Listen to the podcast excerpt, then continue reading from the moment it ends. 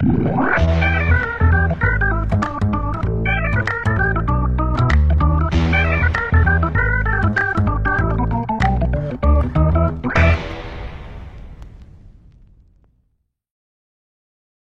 Ümit Sabi Kubuş. Sevgili Mustafa Can. Efendim hoş geldiniz. Nasılsınız? Şahaneyiz efendim. Sizleri sormalı. Gayet iyiyim. Teşekkür ederim. Bugün yine kent yaşamımızda bize eşlik eden canlılardan bir tanesiyle tanışacağız. Efendim kendileri güvercin olarak geçiyorlar. İlk soru şu. Güvercinle kumru aynı şey mi farklı şeyler mi? Aynı familyadan farklı türler. Birbirleriyle çiftleşiyorlar mı? Hayır. Farklı türler birbirleriyle çiftleşemezler. Temel biyoloji bilgisi.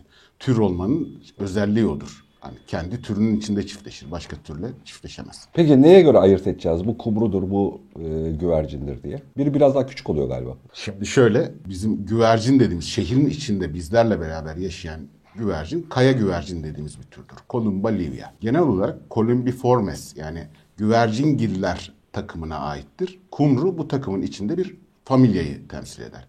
Ortalama da bu takımın içinde 300 kadar tür vardır birbirinden farklı olarak. Bunun bir alt kırılımında Columbidae familyası vardır. Bunlar güvercinlerdir. Bu da yaklaşık olarak dünya çapında 33-34 tane yaşayan tür. Son işte 50 yıl içinde de nesli tükenmiş 3 türden oluşan bir aileler grubudur. Aa niye nesli tükenmiş? Ee, avcılıktan, habitat değişikliğinden, iklim değişikliğinden, e, yaşam alanlarının tahrip edilmesi gibi birçok sebepten dolayı e, nesli tükendi onların. Hatta daha önceden e, mesela Dodo'yu herkes bilir efsanesini. Nesli tükenen canlılardan bir tanesidir. O da mesela güvercinler grubundandır ve or, yaklaşık herhalde e, birkaç yüzyıl önce son bireyi de öldürüldü. Yok oldu. Şimdi nesil, nesil tükenmesi yaşanıyor, görülüyor. Şimdi kumruyla güvercin arasındaki ilk bakışta ayırt edeceğimiz özellik bizim şehirlerde gördüğümüz kaba, kaya güver Columba livia genellikle siyah ve gri renkte büyüyebilen e, koyu renkli kuşlardır. Çok kaba anlatıyorum ama kumru dediğimizse böyle açık şeker pembesinden griye doğru kaçan daha küçük boy, boyutlu. Böyle boğazında genellikle şehirde yaşayanlarda e, Streptopelia decoacta, decaocta mesela bizimle beraber yaşamayı tercih edenlerden bir tanesi. Boynunda da böyle hafif bir halkası vardır. Yani ikisini yan yana koyduğun zaman ayırt etmemek mümkün değil. Birbirlerine benzemezler. Ama ikisi de aynı takımdan yani Columbiformes takımından iki kuştur. Ee, bizim bugün konuşacağımız konu Columbidae yani güvercinler familyasından 30-34 tane tür. Özellikle de şehirlerde bizimle beraber yaşayan en çok görmeye alışık olduğumuzda Columbi livia yani kaya güvercini. Önce şu evrimsel soyunu bir kontrol edelim. Nereden geliyorlar, nasıl geliyor? Kuşların hepsi bir dinozordan geliyor. Yani işte dinozorların en yakın akrabası, en yakın takipçi türü olarak kuşları kabul ediyoruz tabii ki. Evet e, şeyde.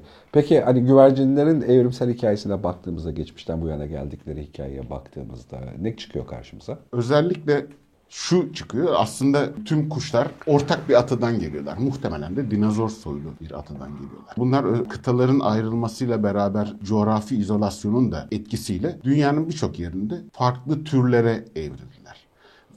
Şeyde güvercinler de soyunu devam ettirebilen, o günden bugüne değişik türlerle kimisinin nesli tükendi, kimisinin devam ediyor. Devam ettirebilen başarılı türlerden dünyanın hemen hemen her yerine de yayılmıştır her zaman tekrar ettiğimiz gibi daimi buz altında kalan kutup bölgeleri dışında dünyanın her yerinde güvercinleri görebiliriz. Anladım. Peki mesela güvercinin atası 18 kiloymuş falan gibi bundan 1,5 milyon yıl öncesinde şöyleymiş gibi bir geçmiş var mı hikayede? Ya yani böyle bir bağ var mı? Yani, Yoksa güvercin hep bildiğimiz güvercin mi? Değil tabii ki. Yani sonuçta o da bir e, uçan dinozorlar dediğimiz avianlar, e, uçucu dinozorlardan türediğini kabul ediyoruz. Hatta yeni paleontolojik gelişmeler bizim dinozorları özellikle uçan dinozorları Jurassic Park'ta gördüğümüz gibi böyle uçabilen sürüngen yarasa kertenkele karışım bir şey değil de daha çok horoza tav bildiğimiz tavuğa benzeyen daha küçükleri güvercine benzeyen bir atasal ırktan geliyor. Yani bu da ortalama işte 100 milyon yıl gibi bir süreçten bahsediyoruz.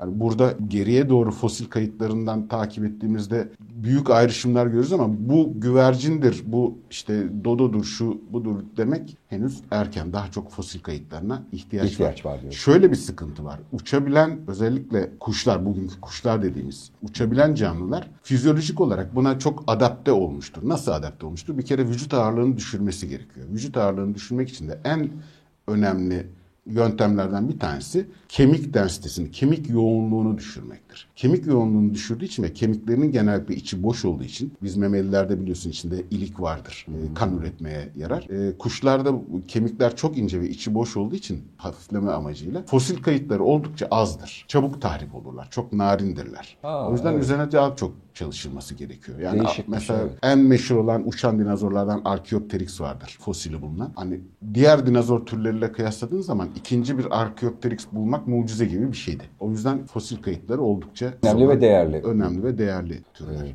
Peki o zaman ikinci klasik sorumuzu soralım. Her zaman sorduğumuz. Tabii. Bizimle kentte yaşamaya adapte olmuş gibi görünüyorlar Evet. e, güvercinler. Güvercinlerin hepsi mi böyle yoksa vahşi yaşamda yaşayan, dışarıda yaşayan güvercin türleri de var değil mi?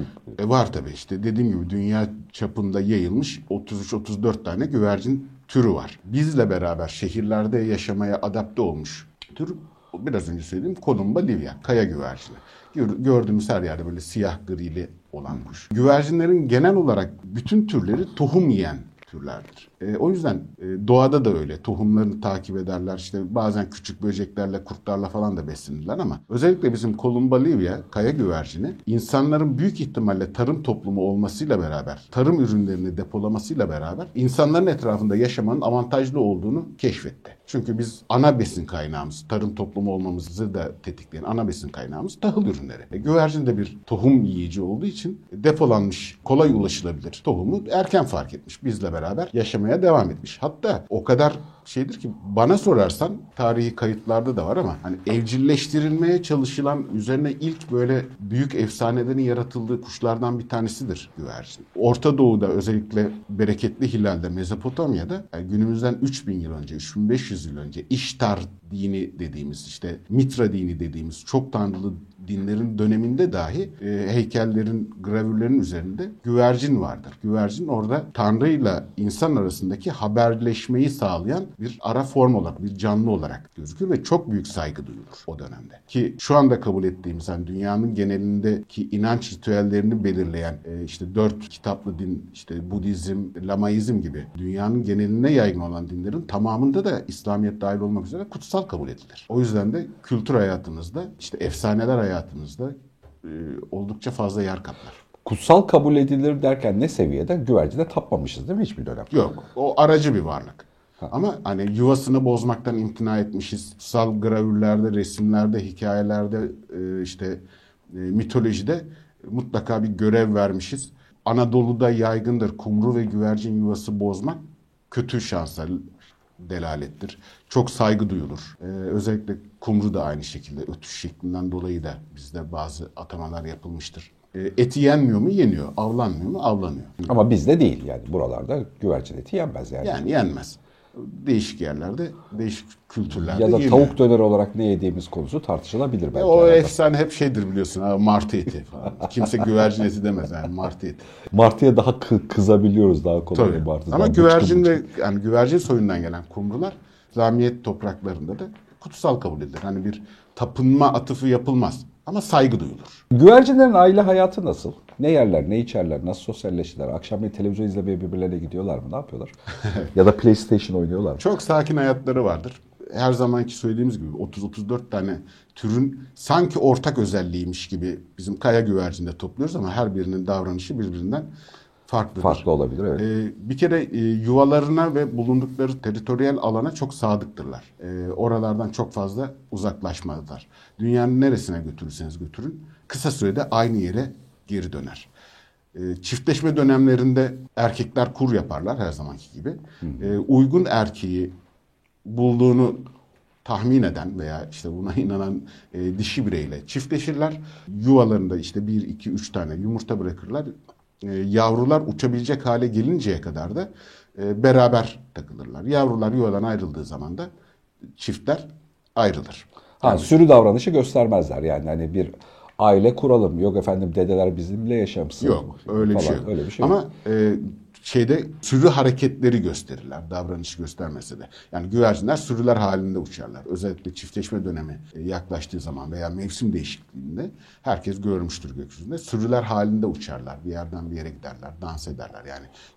Koreografiler yaparlar. Ama yaşam olarak genellikle de hani özellikle aile kurma, üreme şeklinde de genellikle soliterdirler, tek takılırlar. Öyle büyük kolonilerde işbirliği falan yoktur. Evcil hayvan deyince aklımıza hep işte kediler, köpekler geliyor ama bence gizli evcil hayvanlarımızdan bir tanesi güvercin. Tabii Yani ben çok fazla çatıda, çok fazla insanın hobi olarak güvercin beslediğini, hatta böyle çeşitli cins güvercinlere ciddi paralar yatırdığını, işte yok taklacı, yok bilmem neci falan falan. Bu kendi yuvalarına bağlı olmalarından kaynaklı Hani onları sağlayınca geri de geliyorlar. Kendi kafeslerine geri geliyorlar falan. Böyle bir hobi ve ilgi olduğunu biliyorum eskiden beri. Yani o bir, bir kültürün bir parçası. Ya çok eskiden beri e, ortalama hani tahmini bir şey söz atarsak oraya 5000 yıldır falan insanlar güvercin evcilleştiriyorlar. Güvercinlere özel ihtimam gösteriyorlar. Onlara bakıyorlar. Bir kere kutsal bir atıf var dedim ya. Mesela Mezopotamya'da İştar'la İştar'ın temsilcisi olan bugünkü tabirle işte rahipler grubu arasında haber taşıdığı, insanla Tanrı arasında haber taşıdığına inanılan bir hayvan. O yüzden önemli. Ee, işte krallar saraylarında bu posta güvercin hikayesi buradan mı geliyor acaba? Tabii Böyle geliyordur o zaman. Evet. Ha, yani efsanenin ilki ilki birincisi de o, o bölüm. Tanrı ile aramızda haber taşıdığı için posta güvercin. Posta güvercinde yani sonradan keşfediliyor. Yani bizim modern anlamda e, güvercin ehlileştirme, onları ırklaştırma, farklı ırkların ortaya çıkması 16. 17. yüzyılda oldukça yoğun bir şekilde yapılıyor. Yani birbirinden farklı renklerdeki, aynı türe ait farklı renklerdeki, farklı desenlerdeki güvercinleri çiftleştirip yeni ırklar üretme, aynı botanikteki gibi, çiçek üreticiliğindeki gibi yeni ırklar üretme çok moda. Çok da yapılıyor. Osmanlı Sarayı'nda da tercih edilen bir aslında hobi. Aynı zamanda de haberleşme yöntemi. Gerçekten Güvercin. teknik olarak kullanılabiliyor mu haberleşmede? Ben onun sembolik bir atama olduğunu düşünüyorum. Hayır teknik olarak kullanılıyor. Hala günümüzde hobi dahi olsa günümüzde de kullanılıyor. Ne yapıyoruz? Bu bacağına gerçekten şey bağlıyoruz. Tabii bir mesaj bağlıyorsun. Dünyanın neresinde olursa olsun bırakıyorsun. Belli bir süre içinde kendi yuvasına dönüyor. Peki Ee, o tekrar geriye nasıl getiriyorsun? Mesaja cevap vermek istediğinde. SMS atıyorsun. Güvercin geldi sağlam falan diye. Yani şöyle şeyler var. Mesela İkinci Dünya Savaşı'nda e, iletişim teknolojisi icat etmek için o kadar çaba harcanırken en çok kullanılan yöntemlerden bir tanesi güvercinlerde İngiliz kraliyet donanması şeref madalyası verdiği güvercinler vardır. Yoğun bir şekilde kullanıldı. Dünyanın birçok yerinde, Afrika'da da. Sistem şöyle mi? Bunu tam olarak anlamak istiyorum. Bir güvercin belli bir yuvası var. Diyelim ki yuvası burada İstanbul'da.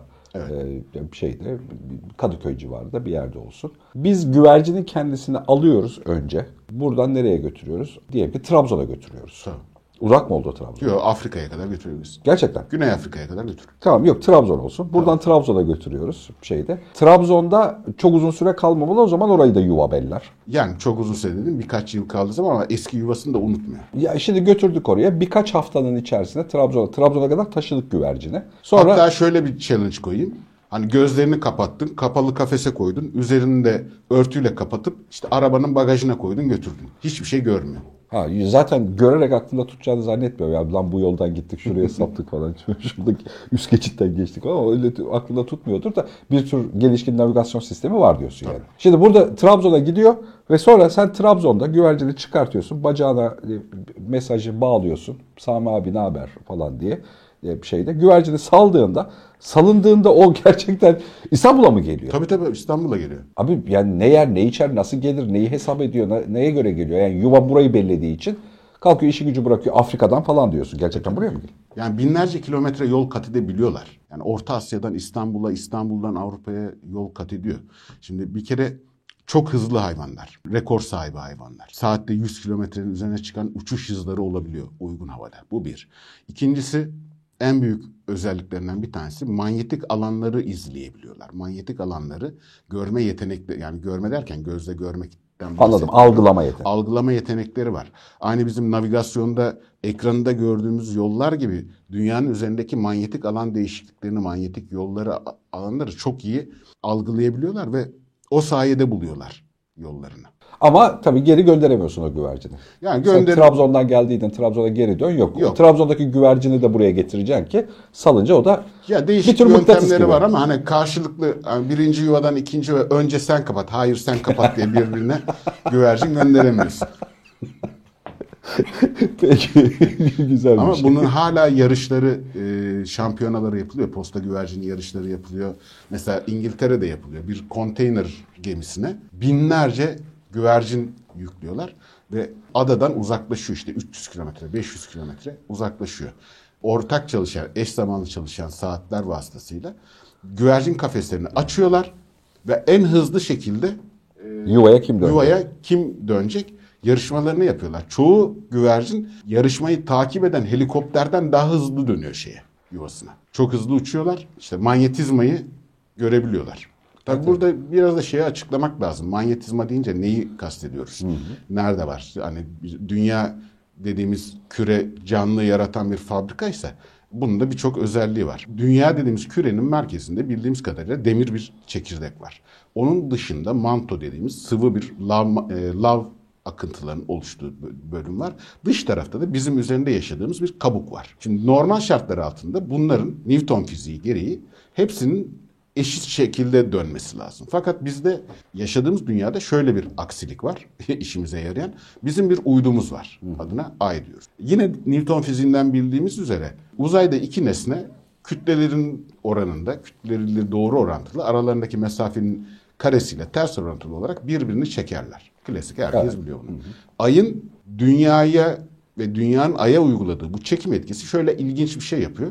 Hani demin dedik ya merkezde bir demir çekirdek var, lav var, işte e, dışında kabuk, Kabuk var. var. Merkezdeki çekirdekle dışarıdaki kabuğun birbirinden farklı hızlarda dönmesine sebep oluyor. Aynı bisikletlerin eskiden vardı yaş olarak sen bilirsin dinamoları vardır. Aha, Tekerleğe aha, takarsın aha. elektrik üretir.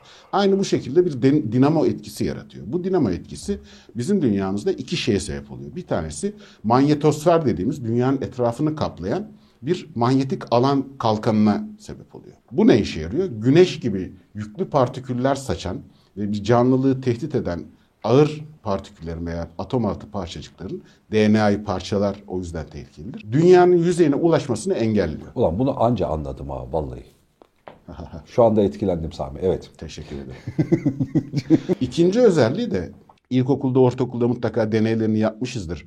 Bir mıknatısın üzerine kağıt koyarız. Demir tozu serptiğimiz zaman bir şey oluşur. Desen oluşur. Onun çok daha karmaşık hali aynı zamanda dünyanın yüzeyinde oluşuyor. Manyetik alan desenleri. Niye anlattık bunu?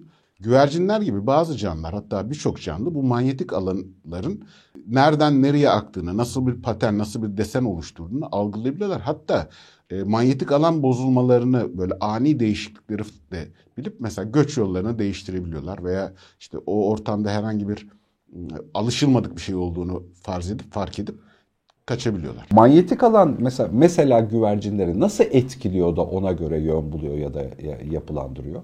Yani ne yapıyor canlıya? Yani canlıya bir şey yapmıyor. Aynı bizim insan olarak bizde olan beş duyu organı bizde nasıl çalışıyorsa orada da öyle çalışıyor.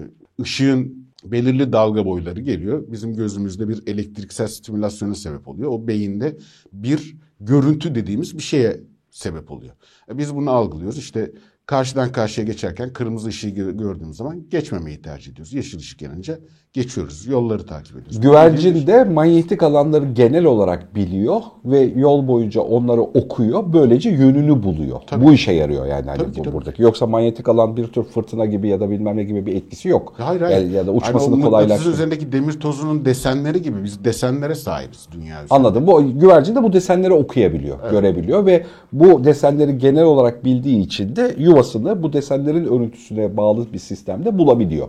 E Gerisi. tabii. Yani ilkel dönemlerde insanın arazide çalıştığını veya arazide yaşadığını, açık arazide yaşadığını düşün. Mağarandan ayrılıyorsun, avlanmak için 300-500 kilometre gittin, avlandın, mağarana geri döneceksin. Neyi kullanıyorsun?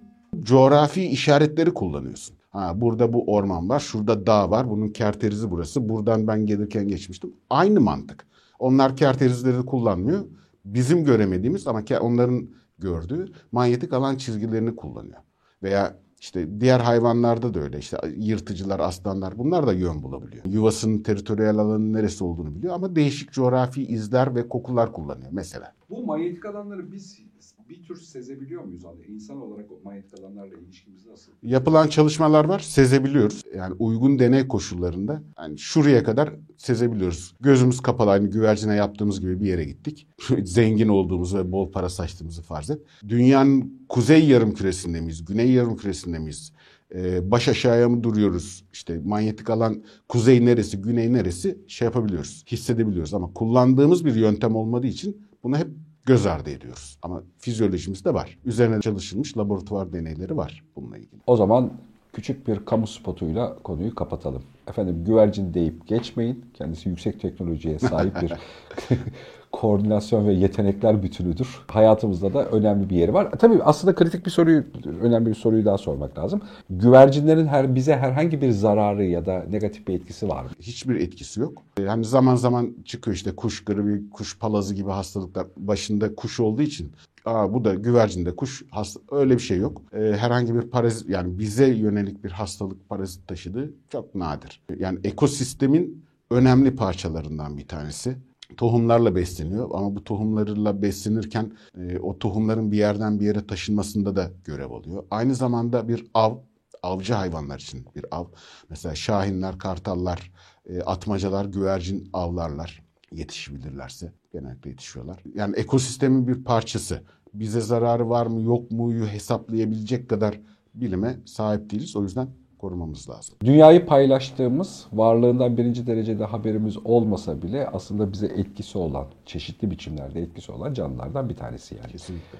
Kültürümüze, popüler kültürümüze de çok işlemiştir. Mesela barış simgesi dediğin zaman ne gelir aklına? Evet güvercin, zeytin dalı güvercin. gelir. Zeytin dalı güvercin gelir. Yani onu mitolojiye bağladığın zaman Hazreti Nuh işte gemisinden güvercin salıyor. Üç kere boş geliyor. Dördünce zeytin dalı alıp geliyor. Kültürümüzü etkilemiş artık. Barışın simgesi. Ama mesela daha eskiye bakıyorsun. Aynı hikaye Gılgamış'ta da anlatılıyor. İştar'da da anlatılıyor. Yani sürekli bir güvercine atıf var. Hayatımızda büyük yer kaplamış. Biz bugün farkında değiliz ama yaşadığımız kültürün önemli parçalarından bir tanesi. Doğanın da önemli parçalarından bir tanesi. Teşekkür ediyorum efendim. Ben teşekkür ediyorum.